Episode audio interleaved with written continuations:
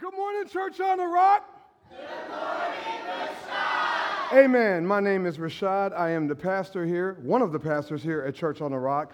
And uh, we do that to make sure you're here and that you're present and that you're focused, especially today. Uh, I need your energy, and I want to give you all of me and my energy. In fact, I have an energy drink specifically for this service. but but um, also, on top of all of that, uh, it's, a, it's a really unique approach to Scripture today. We're doing something that, that isn't normally done on a Sunday. It's more, it's more done on like a Bible study type day. So that's why we only have one song, so I can have more time to talk. Then that's pretty much what's going on today. So, hey, I need you to give it to me as much as you can. I need your energy. I'm going to say good morning, Rashad. You say good morning, Church on the Rock. Good morning, Church on the Rock. All right, and I said that backwards too. I just realized this. Hey, whatever. Um, it's, it's the drink. I'm blaming the drink. And I didn't bring my iPad up here. Okay, leave it there. Let's go. All right, so we are in Romans. Five year journey. Yes, five year journey through Romans. In fact, we are on week eight and we're just now getting to verse number three. All right, all right, we're doing good. We're doing good. But the reason is because of this. In the beginning of Romans, we're trying to build a foundation so that when we get further down the line, we don't have to stop for some of the things that should be basic understandings of the Bible, okay? So we've been journeying through Romans. We're on week eight, and we just want to look at the gospel and understand the necessary evidence we should see when we're dealing with the gospel of God. We said a couple weeks ago, or about four weeks ago, that anything can be gospel, right? Anything can be good news, anything. So, what makes the gospel of God the gospel of God and not the good news of Lauren or the good news of Rashad, the good news of John or whatever? And there's necessary evidence we have to see to prove that it's God's gospel. So, when we read Romans 1 1 through 3, it opens up like this. Paul says, Hey, Paul, a slave or bondservant of Christ Jesus, called as an apostle, set apart for the gospel of God. Then he starts describing that gospel. It is promised beforehand through his prophets in the Holy Scriptures. When we looked at that, we said, so uh, necessary evidence we have to see regarding the gospel of God is that it comes from his prophets. It was promised by him, so it's his promises through his prophets in his pages, which was the Holy Scripture part. But then today we're looking at this phrase concerning his son. All right? So not only is it his promises, his prophets from his pages, but it's about his person, Jesus Christ, the Son of God. Now, I don't want you to take my word for it. So we're going to look at scripture so that we can prove that because all we all we do here at Church on the Rock is force you to figure out what you believe. I don't want to force any of my beliefs on you. I want you to know this for yourself. So, I got to give you context first. We got to go back and find out what Jewish culture was like so that you can understand why going through all the books of the Old Testament is necessary to see Jesus in it. So, Anybody got a five-year-old? Any five-year-olds out here? No five-year-olds? Anybody got a five-year-old? Six-year-old? Six-year-old? You got six-year-olds? Six-year-old? No, no. Okay, okay. So, um, five to six years old in the Jewish community, they go to their elementary school, which was called Bet Sefer. Okay, Bet Sefer. That was their elementary school. When they get there, uh, the teacher of that elementary school would take honey and there, there'd be like their, their little desk would be like a slate and they would put honey like in this s form all the way down the slate okay and then when the teacher came in he would hold up the scroll or the old testament like this for the five and six year olds and say hey take your hand and rub the slate of honey so they would rub the slate of honey, and then he'd say, Now taste your hand. And they would taste the honey, and, and honey was like, like Skittles, right? Like honey was awesome, right? You don't get honey every day. It was a delight. So they would, they would lick the honey and he would say, May the word of God be as sweet as honey to your lips. Now, this was the kid's introduction to the scriptures. Like the same way if you go back there and you're serving back there and you're like, hey, I want you to memorize John 3.16, a kid probably gonna look at you and be like, What you gonna give me if I memorize John 16, John 3.16? I'll give you a butterfinger. And they, boom, they memorize it like that, right? In the same way, that honey, oh wow, they're associating the, the honey and the taste of the honey and the, the goodness of the honey with the scriptures. This is how, boom, we got their attention, right?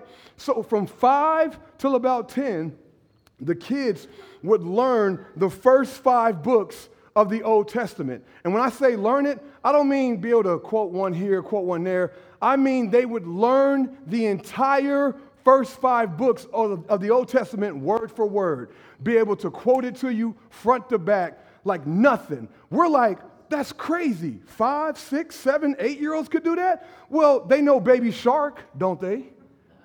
Right? And you can play a couple songs from the radio, and they know them radio songs real well, don't they? Right? Right? So this is it's not that our kids can't do it, it's just that we don't push them to do things like this. But this was school for them. This was elementary school.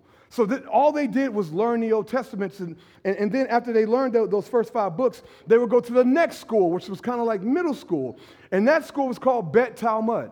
And when they got into Bet Talmud, they would go and learn the remainder of the Old Testament. So they've, they've memorized the first five books. Now they've memorized the rest of the Old Testament, and they know it by heart at that time, at the end of that, so 10, 11, 12, 13, 14 area, then women, and this is just the culture, women would go learn how to be mothers, how to be home takers, how to be women. This is where Mary probably left school, and this is probably right around the time when she, uh, you know, was pregnant with Jesus. Men, or the boys, who weren't good enough or, or didn't understand the scriptures as well. Like, yeah, they passed, but they barely passed, like me. Like, I, I graduated with a 1.9 from Brownsburg. Like those people, me, had to go home and learn their father's trade, which in my case would have been horrible because I hate working with my hands. But they had to go home and learn their father's trade. The best of the best went on to the high school stage, which was called Bet Midrash. Okay? Now, in Bet Midrash, you've already memorized the entire Old Testament. Now you're just at this, this Jeopardy knowledge stage where if I give you a question, you answer it with a question. So I'm looking at Dave. I say, Dave, what's two plus two? Don't answer yet because somebody answered it, threw me off.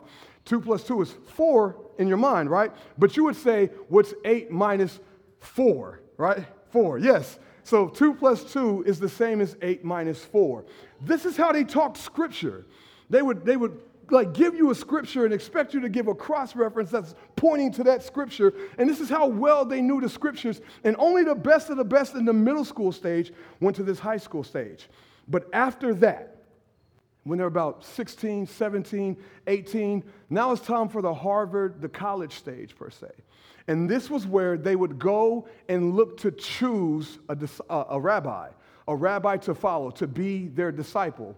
So they would leave and go, and these rabbis were like the LeBron James of the community. Like everybody wanted to be a rabbi because since you were five, you've been looking at this scripture and saying, Wow, I wish I knew it like the rabbis in the community who were the best of the best. So this is what they wanted to do. Well, what ends up happening is you would go to the rabbi and you'd say, Can I follow you? Can I please be your disciple because I've heard about you, you're amazing. Can I follow you? And the rabbi would test them to see if they were worthy to follow them. And if they weren't, then that disciple would have to, or that potential disciple would have to go back and just ply their father's trade, basically go work. Um, because no other rabbi would want you if you're somebody's rejected rabbi. Like, if I'm a rabbi and you're a rabbi, Peter, and we have two different understandings of the scripture and you rejected that person, I don't want him. That's your leftovers. You know what I mean? I don't want your leftovers. So, so then I, that person, that, that student would have to go back and just be somebody that works. Now, that, that, there's two things that are very important that set up everything for this. First and foremost, when Jesus goes and tells people to follow him, all of those people, none of them are disciples of a rabbi which says that they all failed at some point, the standards of the world. All of them were sent back saying, You're not smart enough. You're not good enough. You don't understand it enough. So when you hear Jesus say, Remember, I chose you, you didn't choose me. Can you feel the, do you understand what that would have meant to them? Like, has anybody here been rejected from like ever been rejected? Yeah, yeah. Anybody ever been rejected? Okay, okay. After that rejection, here comes Jesus saying, I chose you. I don't care what the world said about you. I don't care what your transcripts say about you. I don't care what college rejected you. I don't care about your credit score. I choose you. That's the Jesus that came to them. That, can, you, can you feel that? I choose you. So that's the first part of that. But the part that we're going to be focusing in on is this everybody in, in Jesus' time who was an Israelite, who was a Jew, would have known the scriptures the same way we know simple math, the same way we know simple, simple ABCs, right? That we, if I ask you to say your ABCs, everybody in here, right, can say their ABCs, right? Right? all right, all right. Everybody can say that. Do we got to sing it or we good? Okay, all right. Everybody knows their ABCs. In the same way, every Jew would have known the Old Testament front to back because this was what school was to them. That is important because you may think when Jesus keeps referring back to scriptures, you'd be like, well, how do they even know if that's true? They probably didn't know that verse. Yes, they did. Yes, they did. They absolutely knew what Jesus was saying when he goes, It was written. It was written. You thought it was this, but I'm telling you, they would have known exactly what he was talking about. We don't. We don't prioritize it like that, but in the context, they did. So when you look at a scripture like uh, John, give me the John verse. When you look at a scripture like this, where the Pharisees, who were the best of the best, the Pharisees are like, yeah, you know scripture, but we know no scripture. You know what I mean? Like, like you know scripture, but we know no no scripture. That's how they were. That's how they, they, they're just the smartest, the greatest, and all that. Well, look, he looks at them and says, hey, Pharisees, you search the scriptures because you think that in them, the scriptures, you have eternal life. And that's a lot of us today. A lot of us can quote a whole lot of scripture. We got a whole lot of theology, but still can't love our enemies. You come in here every Sunday, you serve, you give, you do all the checklist stuff, but the first time I tell you to forgive your spouse, I just can't do it. Mm hmm. So you, you think that in your learning of the scripture or your giving or, or in your church attendance that you have eternal life. Mm-mm-mm-mm. See, he says, it is these. What are these? The scriptures. It is these that testify about me, Jesus Christ. So all that, and, the scriptures of their time would have been just the Old Testament. They didn't have the New Testament. So it's just the Old Testament. All that stuff you know about the Old Testament, Shola, it's about me, Jesus. Y'all need Jesus. See that? Y'all need y'all word on purpose. I sure did. All right, next verse. But look at this. In Luke 24, 27, you guys remember for Easter, we did a walk to remember. Remember that? And we talked about uh, the road to Emmaus, and there was these two disciples who were kind of defeated. Man, we thought he was the Messiah, but now he's dead, and boo-hoo, and everything we hoped in is conquered because he, he's dead. And then Jesus came in a way, in a form that they couldn't see him, but was talking to them. And after he asked them all these questions about why are you upset, and they're like, haven't you heard the Jesus cat we thought was the Messiah died, and blah, blah, blah. He says this, then, beginning with Moses and with all the prophets, so Moses is the first five, and then all the prophets, the remainder of the Old Testament, he, Jesus, explained to them, the two defeated disciples, the things concerning himself in all the scriptures, the Old Testament. In other words, the hope that he gave them that restored their joy, that restored their faith, was simply looking at the Old Testament and showing them himself in those scriptures. So, what we're going to do today, we're going to do the same thing. We're going to open up the Old Testament and go through all 39 books of the Old Testament, pulling out one scripture, maybe a little bit more than one in a couple of them, but mainly one, one scripture, from, at least one scripture from each Old Testament book, just to, just to show you that God's promise through his prophets in his pages all summarizes in one person Jesus Christ. Got me? Are you ready? Because we got to go, all right? Here's the thing Leah has already been told. She will zip these up and send them to you if you can't keep up with the notes. I have to try to go. That cricket's getting on my nerves. So I got to get moving, all right? And I got to get moving and get going. So stay with me. If you can't get every note, just focus on where we're at. This is an amazing, it's just an amazing morning, amazing morning. So, with that said, we start with Genesis 3:15, the first book of the Bible. This is how it works. There's been the fall, and now God is talking to the Satan or the serpent, and he says this I will put enmity between you and the woman, and between your seed and her seed.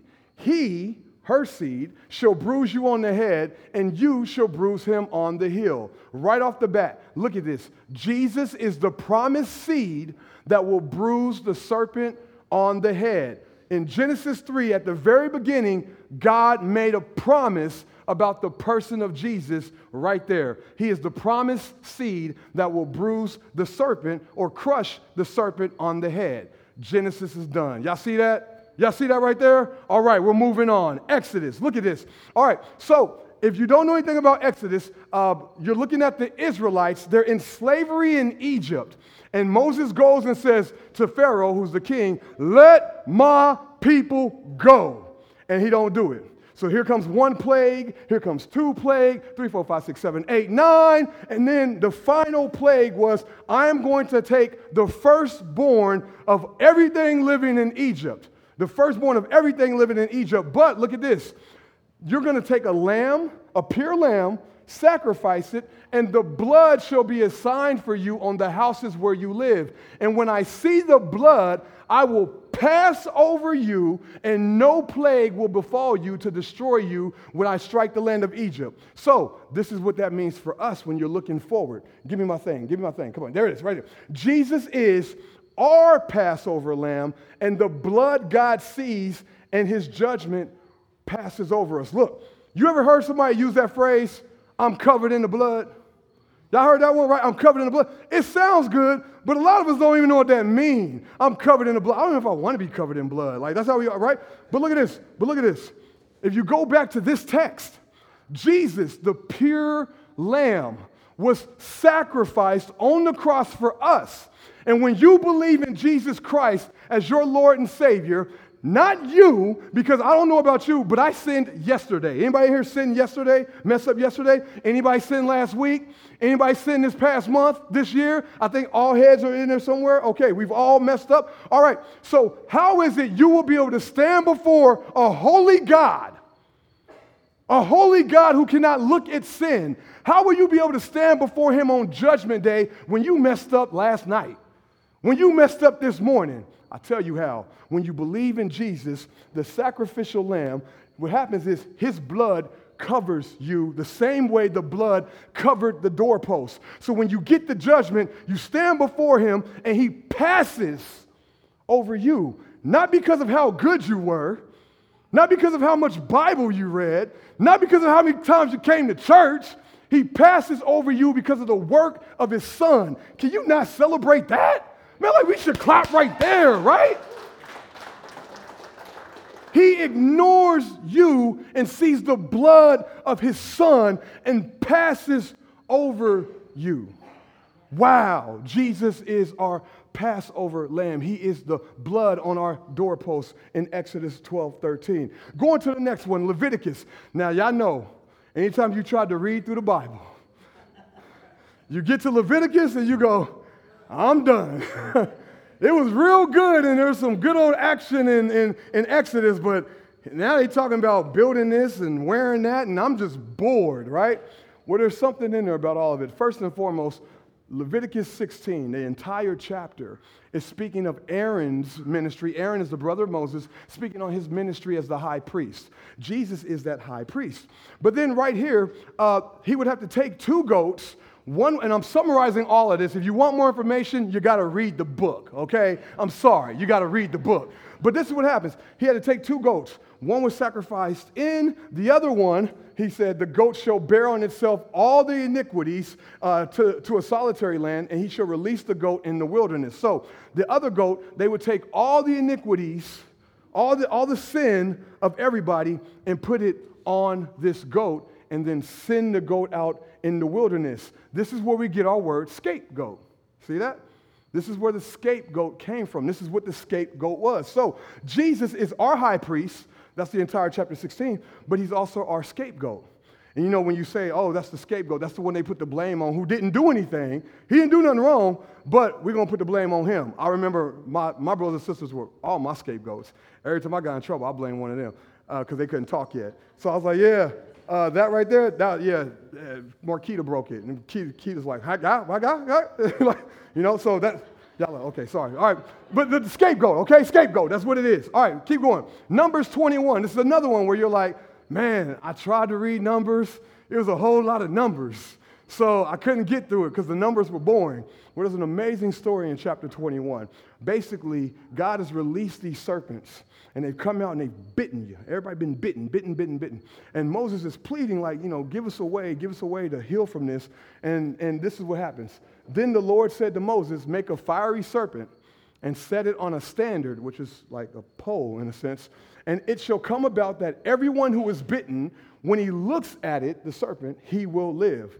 And Moses made a bronze serpent set it on a standard, and it came about that if a serpent bit any man, when he looked to the bronze serpent, he lived. Jesus actually quotes this in the book of John, but Jesus is our bronze serpent lifted up so that we must look at him to live. Right there in that text, he is that. He, he was the, the serpent represented a curse, right? Jesus in a sense, took on our sins, the curses. Uh, he took all that on the cross, was raised up on the cross. And those who believe in the resurrection, those who look to him will live, eternally live. So that, in a sense, is foreshadowing what Jesus was going to do. Can you see that? Can you see that? Everybody see that? All right, we're going to keep it moving. We're going to keep it moving. Deuteronomy says, The Lord your God, this is Moses talking, the Lord your God will raise up for you a prophet like me from among you. From your countrymen, you shall listen to him. Jesus is the prophet like Moses. Can you see how, if you simply read the text, you don't have to have some crazy degree to understand this. You only need to know who Jesus is and be able to say, does this match the Savior? And then you can start placing these names on Jesus as well. All right, I wish Jesus was the cricket killer. Okay, now, Joshua 2:17. A lot of people look to Joshua and, and would say, like, oh, the commander of the Lord's army, uh, the one that led them into the promised land. And those are good. And I want you to understand every time I'm pulling one of these scriptures out, there's more than these. This is just what I found in my study. If you went and did the same study, you could have 39 completely different scriptures, and that's fine because it's all true. I'm just pointing out what I studied this week to encourage you to go do studies for yourself. Once again, don't believe me, okay? Don't believe me. Go back and read these things for yourself and say, oh, that, that's, yeah, that's exactly what it is. Okay, so I chose this story because it's different than the one that's normally chosen.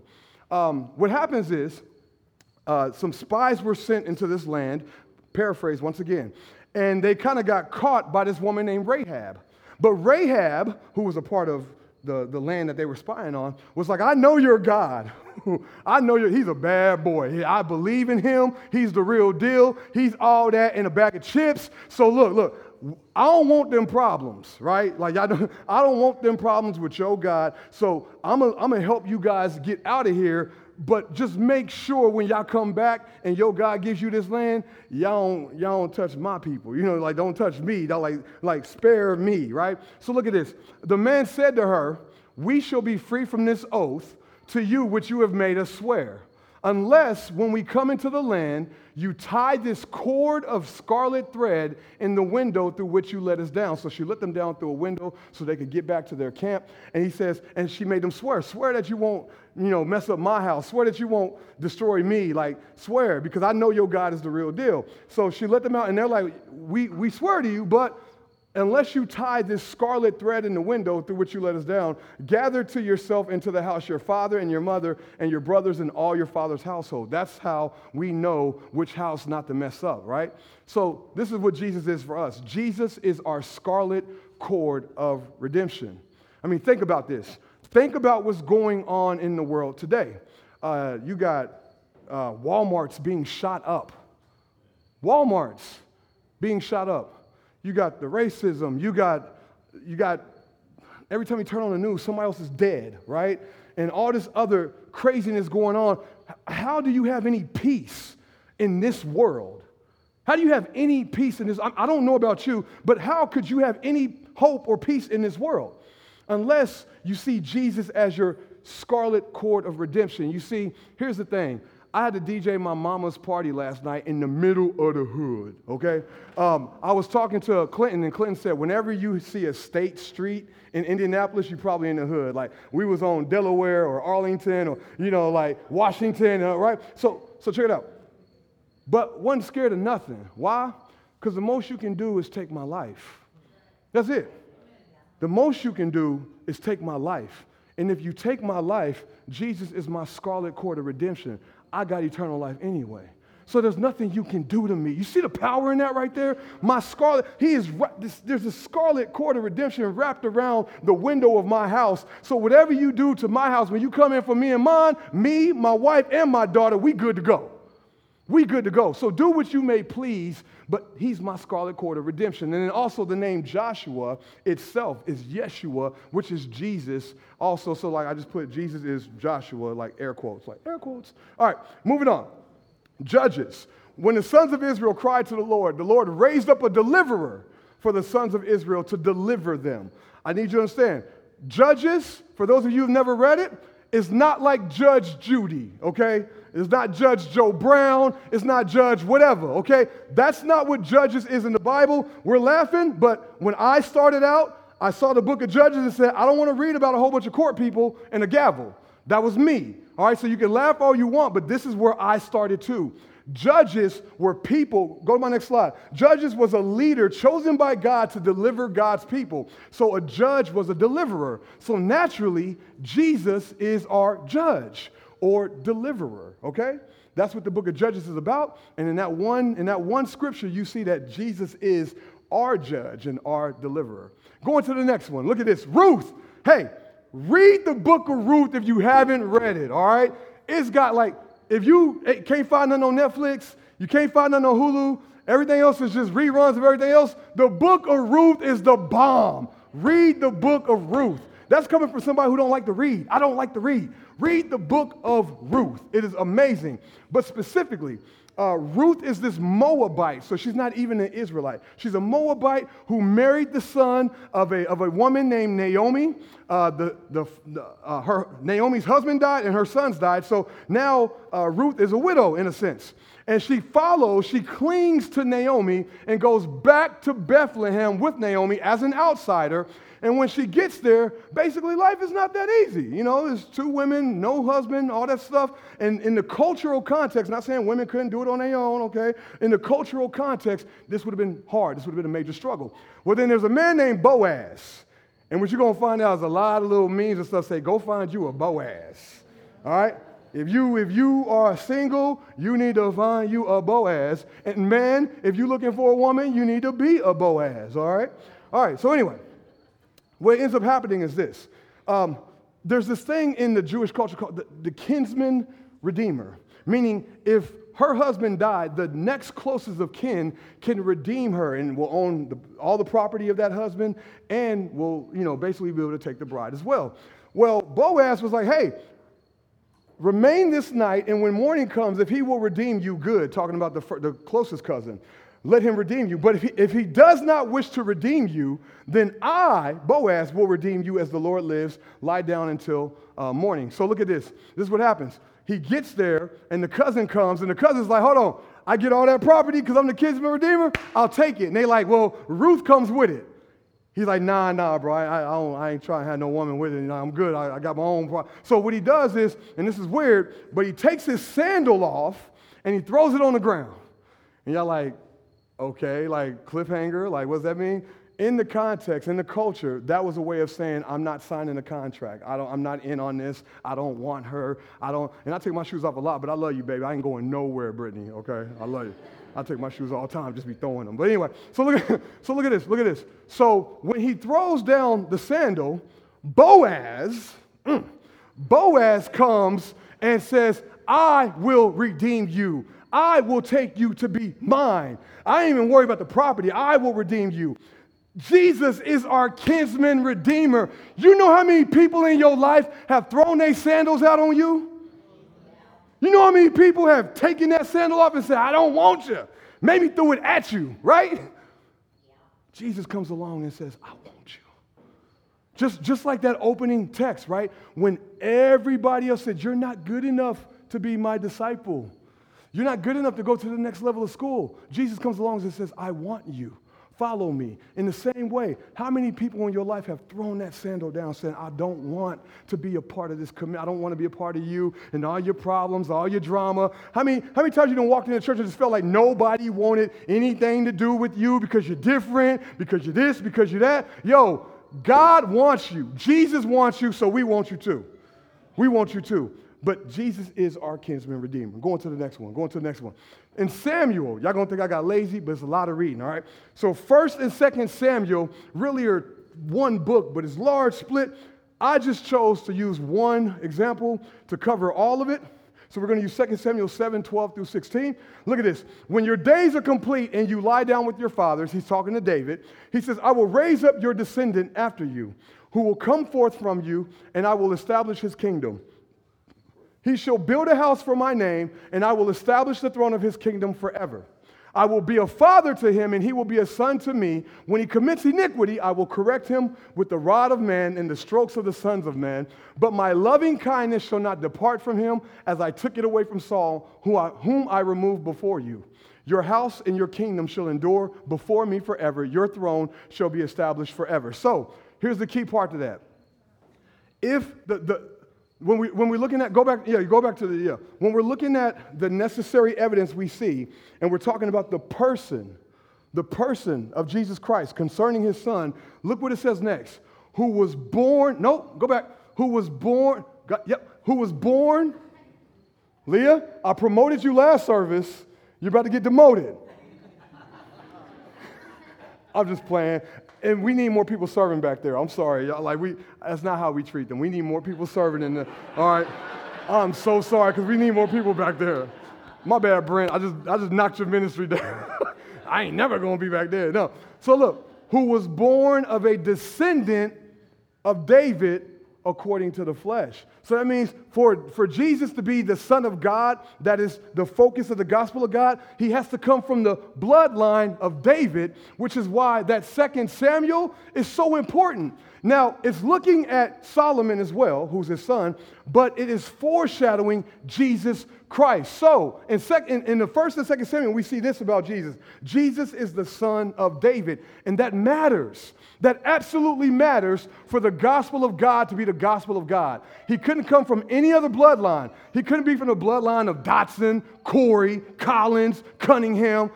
That was Corey, Colin, Cunningham. That was good. That was good, right? Yeah, look, look. He couldn't be from any other bloodline except for the bloodline of David. So when you're reading your, ge- your, your, genealogies, stay up here. When you're reading your genealogies and you're like, this is boring. I don't care who, who made a baby with who and who had a baby with. No, no, no. All of that is to prove to you that Jesus came from this bloodline. All of it's to prove to you that he came from the bloodline. So you have to read those so that you know for sure for yourself and not somebody telling you that Jesus Christ is the Jesus God that like Jesus is the Jesus of Nazareth is the Christ that God promised in the prophets, in the pages, right? Going to the next one. All right, First Chronicles is going to cover First, Second Chronicles, and First and Second Kings because they're pretty much the same thing. I could dissect why they're a little bit different, but ignore all that. This is what you're going to get. All right, that's all you're getting. All right. So he says to Solomon, "But I will settle him in my house." And in my kingdom forever, and his throne shall be established forever. This is important because David was the father of Solomon. So, whenever God is talking to Solomon about Solomon's descendant being on the kingdom or the throne forever, it's just continuing the promise he made to David because it's the same bloodline, right? So, like, if you promise me that, hey, Rashad, something, something, something, your bloodline, something, something, something, then you go and say it to Genesis, it's still saying it to me because Genesis, my daughter, is a part of my bloodline. Does that make sense?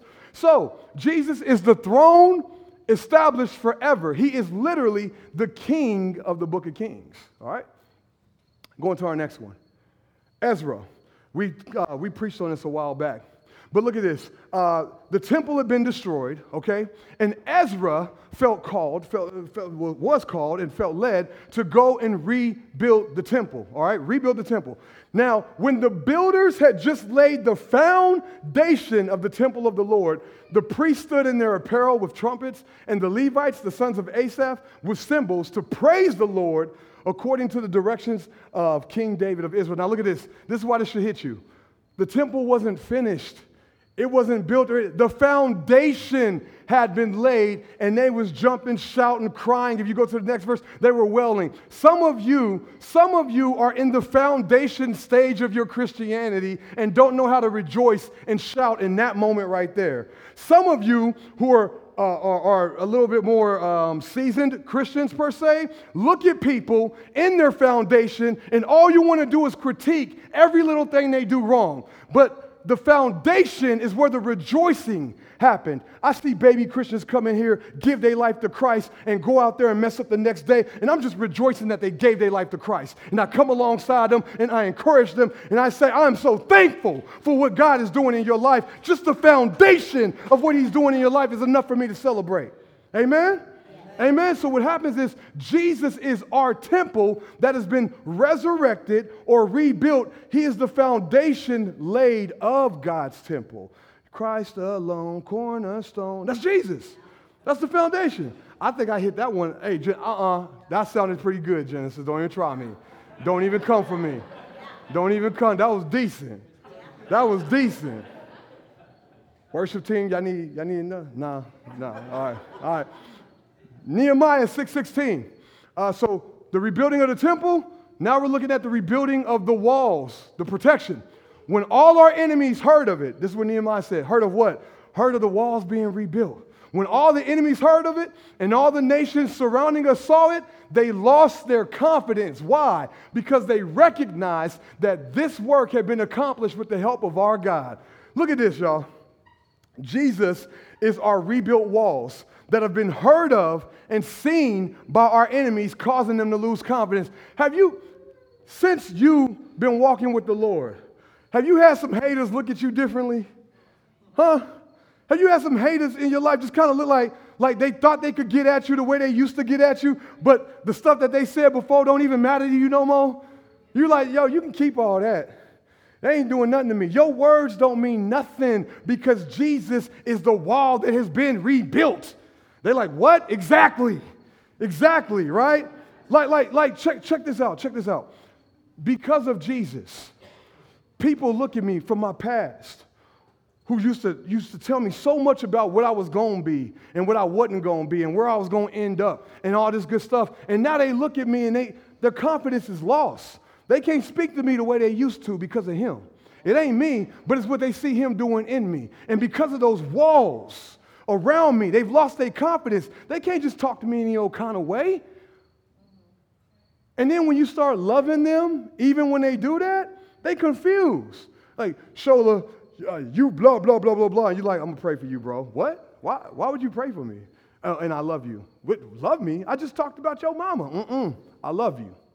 And it puts a coal, burning coal on their heads.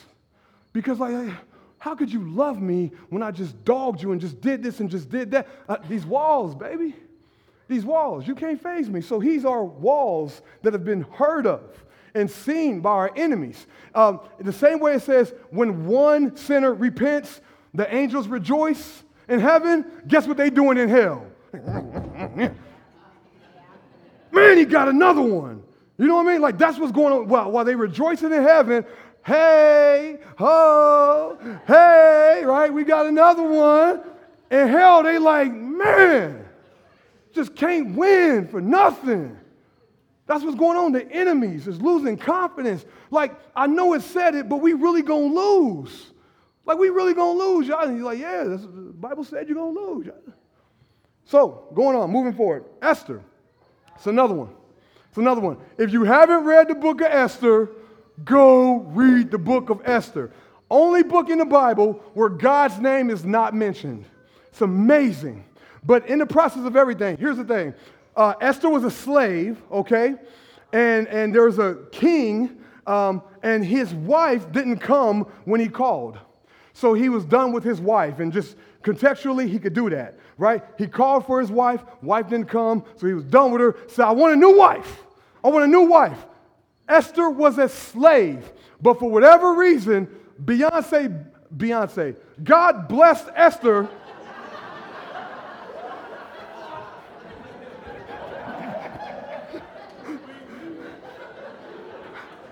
We're going to have an altar call, all right? God blessed Esther to be Beyonce fine, as some pastors would say it, not me. I would say Britney fine, thank you.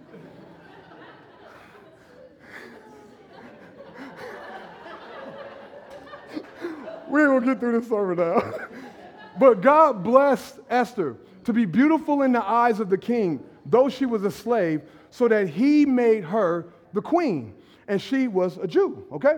What happens is there's this man, I'm just giving you a summary. There's this man who wants to kill all the Jews on this special day. He wants to kill all these, he, he, he gets the king to sign off, in a sense, on a day to kill all the Jews, right? And Mordecai, Esther's uncle, cousin, weird thing there, um, says, Esther, you need to go talk to your husband and stop this from happening. And Esther goes, Well, hold on, hold on. Don't you remember? Uh, if I go to the king and I wasn't called, he could kill me. Even if I'm his wife, just the way it works, if he calls on me and I don't come, he can kill me. And if I come when he don't call, then he could kill me. So I really don't want to go. But Mordecai says, what if God blessed you maybe to look the way you look in his eyes for such a time as this?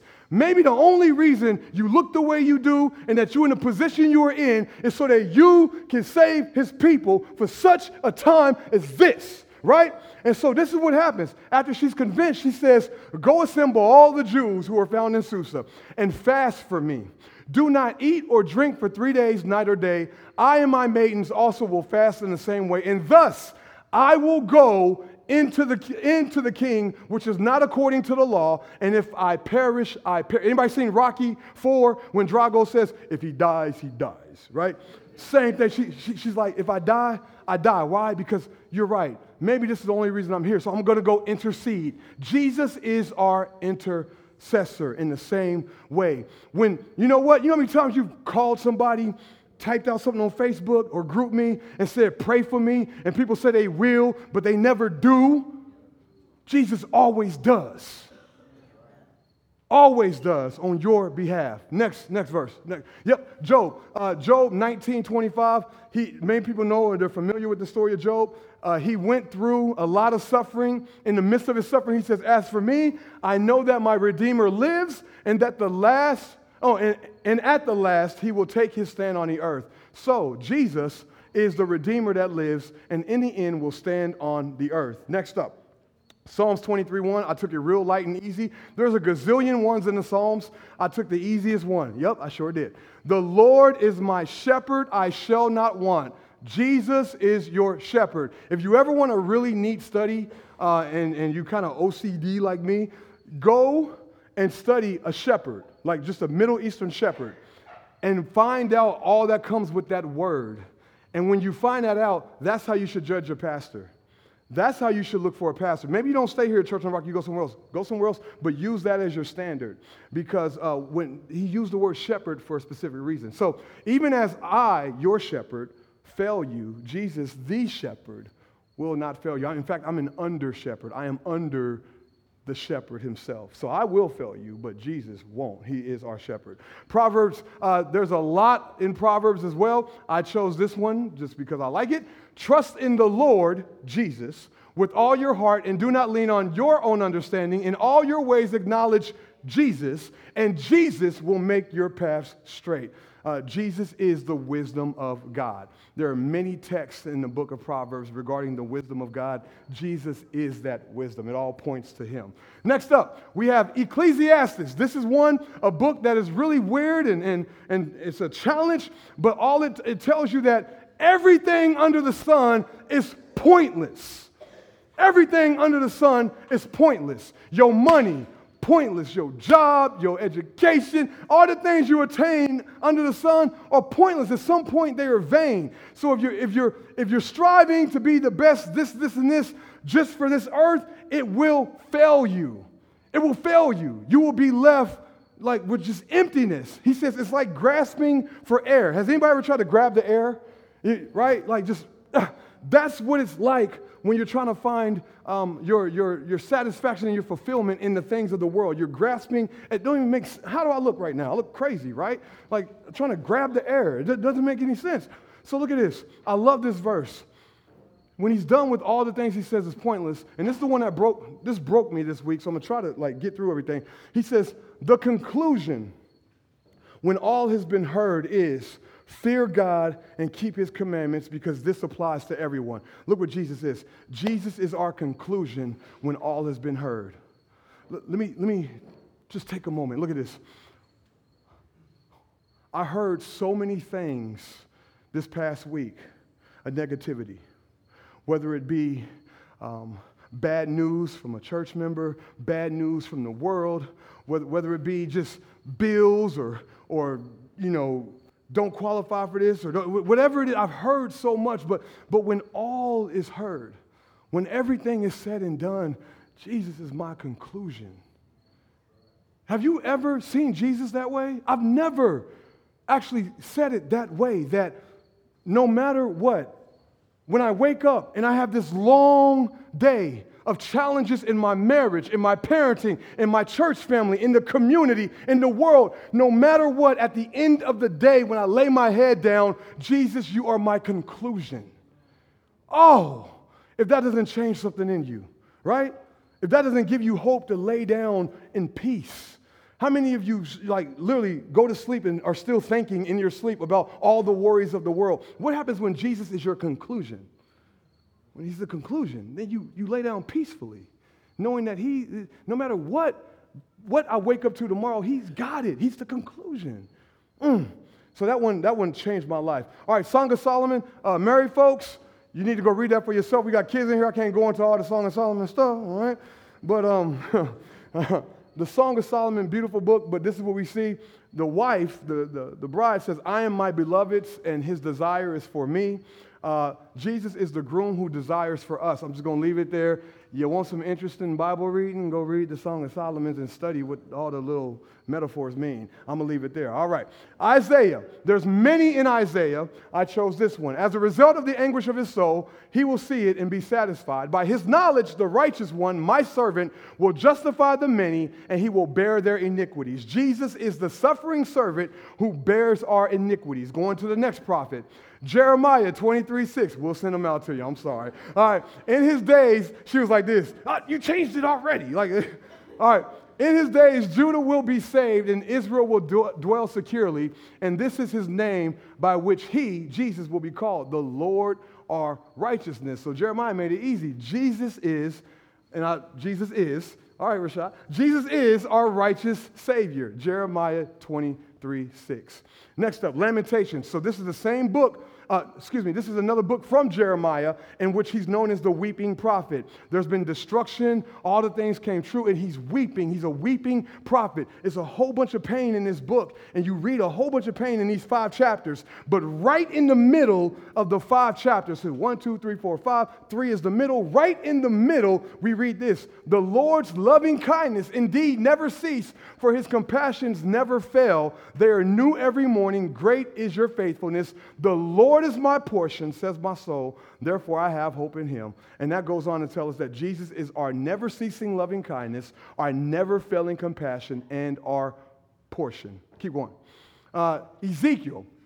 Therefore, he, said, he tells uh, Ezekiel this. He says, Therefore, Ezekiel, prophesy and say to them, Thus says the Lord God, Behold, I will open your graves and cause you to come up out your graves my people, I, and, and, I will bring you into the land of Israel. So, this one right here, that's where we get our We Call Out the Dry Bones Come Alive song. It comes from Ezekiel 37. And Jesus is the resurrection of dry bones out of their graves. Um, my, my girls say it at home all the time when I'm being very fleshly or when I'm not being very Christian, like they're saying, You're being a dry bone, right? And weird. You're being a dry bone, David, right? But um, he, he, he raises up the dry bones. And if you read Ezekiel 37, you'll have a better understanding of that terminology. But he resurrects the dry bones out of their graves or their dead situations.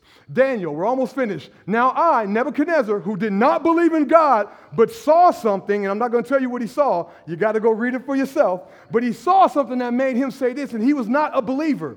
He did not believe. And yet he said this now I, Nebuchadnezzar, praise, exalt, and honor the King of heaven, for all his works are true and his ways just, and he is able to humble those who walk in pride. Jesus is the King in heaven who humbles those who walk in pride. If you're not humbled on this side of heaven, when judgment day comes, you will be humbled.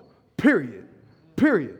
So, Hosea, now we're in the final 12, right? The final 12 minor prophets. In Hosea, it says, Then the Lord said to me, Go again, love a woman who was loved by her husband, yet an adulteress. In other words, he went to Hosea the prophet and said, I know your wife is cheating on you.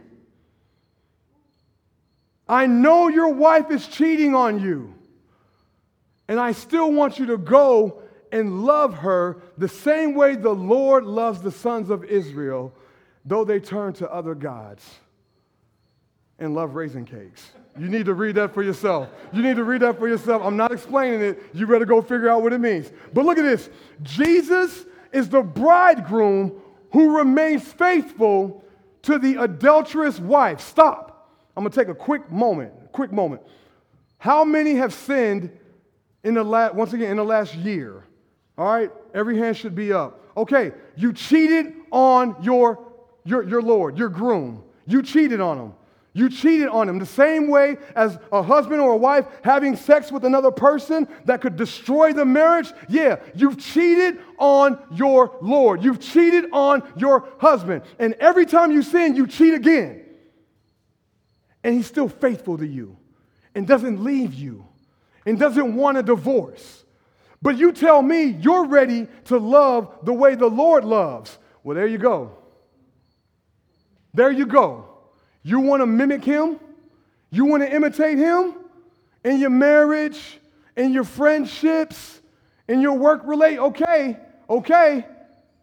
Even, even when you repeatedly, willingly cheat on him, willing, you're not, oops, I did it again.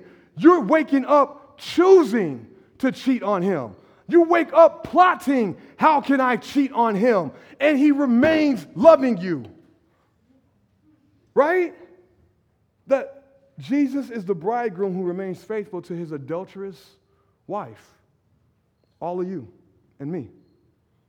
Next up, Joel 2:12. Yet even now declares the Lord, return to me with all your heart and with fasting, weeping and mourning. And then the next one I, I saw, and it come and it will come about that whoever calls on the name of the Lord will be delivered. We can stop there. This is what we get from Joel.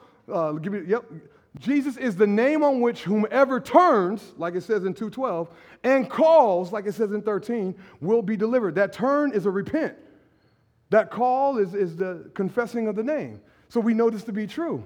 Amanda Williams helped me with that one. Everybody give it up for Amanda. She don't like, she, look, she don't like that. Aha.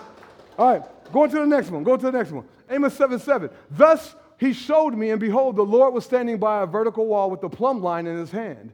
Keep going. The Lord said to me, What do you see, Amos? And I said, A plumb line. Then the Lord said, Behold, I'm about to put a plumb line in the midst of my people. I will spare them no longer. Go to my point. Jesus is the plumb line among his people who also meets the standards on their behalf. What's a plumb line, Rashad? Go read your Bible. Go read your Bible. Look it up, and if you can't find it, then ask me. I'm pushing you to do some of this on your own. But just know Jesus is the plumb line, so that should help. Next one, Obadiah. Uh, For the day of the Lord draws near on all the nations. As you have done it, it will be done to you. Your dealings will return on your own head. Going to that, Jesus is the Lord whose day draws near on all nations. Jesus is our avenger. Jonathan Woodring helped me with this. That's why we got the avenger part. But he is the Lord that draws near. Uh, Obadiah 1:15. Jonah, I'm rushing a little bit because I want to be careful of your time. Uh, the Lord appointed a great fish to swallow Jonah, and Jonah was in the stomach of the fish for three days and three nights. Uh, the Lord then commanded the fish, it, and it vomited Jonah up onto dry land. So Jesus is like Jonah Jonah, who was in the stomach of the fish three days and three nights, Jesus was in the earth three days and three nights. And in the same way that the fish vomited Jonah, the earth, it didn't vomit, but he was resurrected from the earth, all right? So uh, that's the, uh, like a typology, like it's still a foreshadowing there. Jonah 2 9, but I will sacrifice to you with the voice of thanksgiving. That which I have vowed, I will pay. Salvation is from the Lord. So Jesus is the salvation that is from the Lord. David Nussbaumer, thank you for helping me with that. Going to the next one, Micah 5 2. But as for you, Bethlehem, too little to be among the clans of Judah, from you one will go forth for me to be the ruler of Israel. His goings forth are from long ago, from the days of eternity. What you find in Micah is that Jesus is the one whom will go forth from Bethlehem, and he was born in Bethlehem. Uh, to be the ruler of Israel. Thank you, Dawn, for that one. She also helped me with this next one. Behold, on the mountains, the feet of him who brings good news, who announces peace Celebrate your feast, O Judah. Pay your vows, for never again will the wicked one pass through you. He is cut off completely. Jesus is our peace who completely cuts off the wicked one. We're almost done here. Stay with me. Habakkuk, Habakkuk, Habakkuk. Say that with me. Habakkuk. Habakkuk. Right, Habakkuk. All right. Are you not from everlasting, O Lord, my God, my Holy One? Will you not die? You, O Lord, have appointed them to judge, and you, O rock, See, that's the church on the rock part. Have established them to correct. This is what Jesus is. Jesus is our everlasting holy rock. The reason we say church on the rock instead of church on the everlasting holy rock is because it would be a long domain name. Please go to www.churchontheeverlastingholyrockbb.com. Yeah, ain't nobody going to that website. Church on the rock, right? Zephaniah 3:17. The Lord your God is in your midst a victorious warrior. He will exult over you with joy. He will be quiet in his love. He will rejoice over you with shouts or singing of joy. Uh, Jesus is our Lord in our midst who rejoices over us with shouts or singing of joy. Thank you, Leah. Uh, moving on, Haggai, I will overthrow the thrones of kingdoms and destroy the power of the kingdoms of the nations, and I will overthrow the, the chariots and the riders, and the horses and their riders will go down, everyone by the sword of another. On that day, declares the Lord of hosts, I will take you, Zerubbabel, son of Shealtiel, my servant, declares the Lord, and I will make you like a signet ring, for I have chosen you, declares the Lord of hosts host, excuse me. Jesus is God's chosen signet ring. If you don't know what that is, go read it for yourself. I also said he was the finisher of unfinished homework. I had a person, uh, and she's not in here to defend herself, but I gave her the assignment. She actually got it to me this morning, so I apologize for putting her name up there. But Kristen High, and she laughed about it, didn't get it to me till this morning, so I had to go to somebody else, and they finished. And I was like, man, that's kind of like Jesus. Like when we don't do it, Jesus do it, right? But she, she laughed, and we all laughed, and y'all didn't laugh, so forget y'all. All right, Zech- Zechariah 14 9, and the Lord will be king over all the earth. In the day, the Lord will be the only one, and his name the only one. Look at this right here. Jesus is simply the only name of the only Lord and the only king of all the earth. And let's keep it moving here. Malachi 4 2, we're finishing up right here. Thank you for staying like so in tuned on this. Uh, Malachi says, But for you, who fear my name, the Sun of Righteousness will rise with healing in its wings, and you will go forth and skip about like, say it for me. All right, I said calves last time. Uh, like calves from the stall. Look at this. Jesus is our Son of Righteousness. Worship team, make your way up here. Here comes the challenge. Uh, here comes the, the major challenge of all of this, all right? You've just seen 39 examples from the Old Testament of who Jesus is if you have trusted him as your Lord and Savior. I'm going to take a quick moment to explain something. I've never, ever seen him as my conclusion when all is said and done. You see, a lot has been said and done in the past week. And when I came across that verse, it was the only thing that pushed me into another day to say that Jesus is my conclusion when all has been heard. That gave me the strength to move forward and keep pushing. I'm praying that those of you who know Jesus, I'm praying you met him in a new way this morning. Those of you who don't know Jesus, I'm praying this is at least at least dropped a seed in your soul to want to know more. And if it's over your head or something like that, call me. I will make the time to tell you about our Lord and Savior. And I mean that for anybody in here, okay? I don't care if you give, don't give, come to church, don't come to church. It's that important that you know, at least know who He is so that you can make your own decision. So as we get ready to sing, what a beautiful name it is. Recognize that Jesus was the name to describe all these things, and all these things are for you. I think one of the most devastating ones was that he is the bridegroom who remains faithful during your unfaithfulness. I don't know if you've ever been cheated on in your life by a boyfriend, girlfriend, husband, wife, whatever. But it's hard to remain faithful after that. It's hard to make a decision to keep loving after that. Every time I, I look at my wife, I see that same grace of somebody who continued loving me while I continuously cheated over and over and over and over again. And stuck it out until I, I got it right. But we know that's not the norm, right? But for Jesus, it's the only way. What a beautiful name it is. Jesus. What a beautiful name it is. So please stand up with us so we can sing this song. Sing it like you believe it. And thank you for, for bearing with me through a longer sermon, but something that I think was very needed for us.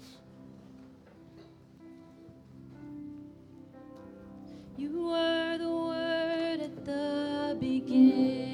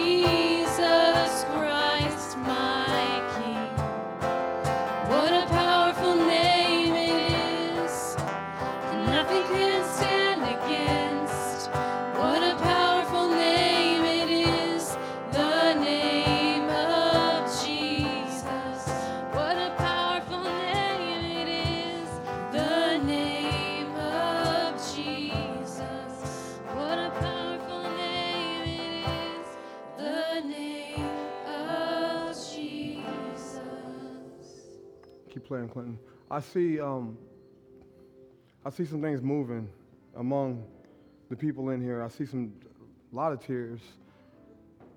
That's important. We want to make sure you, you leave here with some challenges for yourself to actually make some transformation really quick. Remember always that the Old Testament points to Jesus. A lot of us think it's boring, but there's so much power in there when you're looking forward to Jesus. Number two, always look for new ways that the Bible reveals Jesus to you. I say new with quotations because it's not new. It's always been there, but it'll be new to you in the same way that I saw that He's my conclusion. That is God talking to you. A lot of us say, I've never heard God speak. Open up your Bible. He's speaking, it's a living word. And then lastly, since the gospel of God is based on the work of His Son, always treasure the beautiful name of Jesus. It is the foundation of the gospel. I am praying for everybody in here because I know there's a lot of brokenness going on in our lives.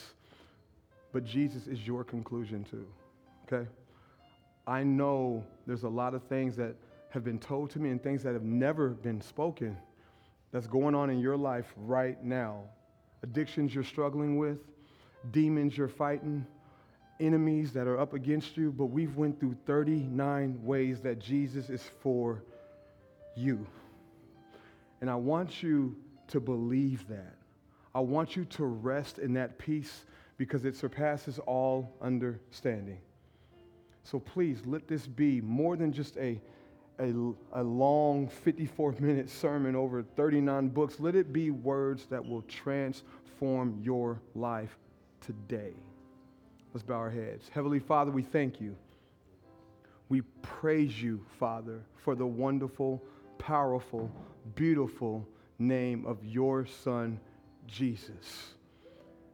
May everybody in this room call on his name, not just for salvation, Father, but for the reassurance day to day that he is the conclusion.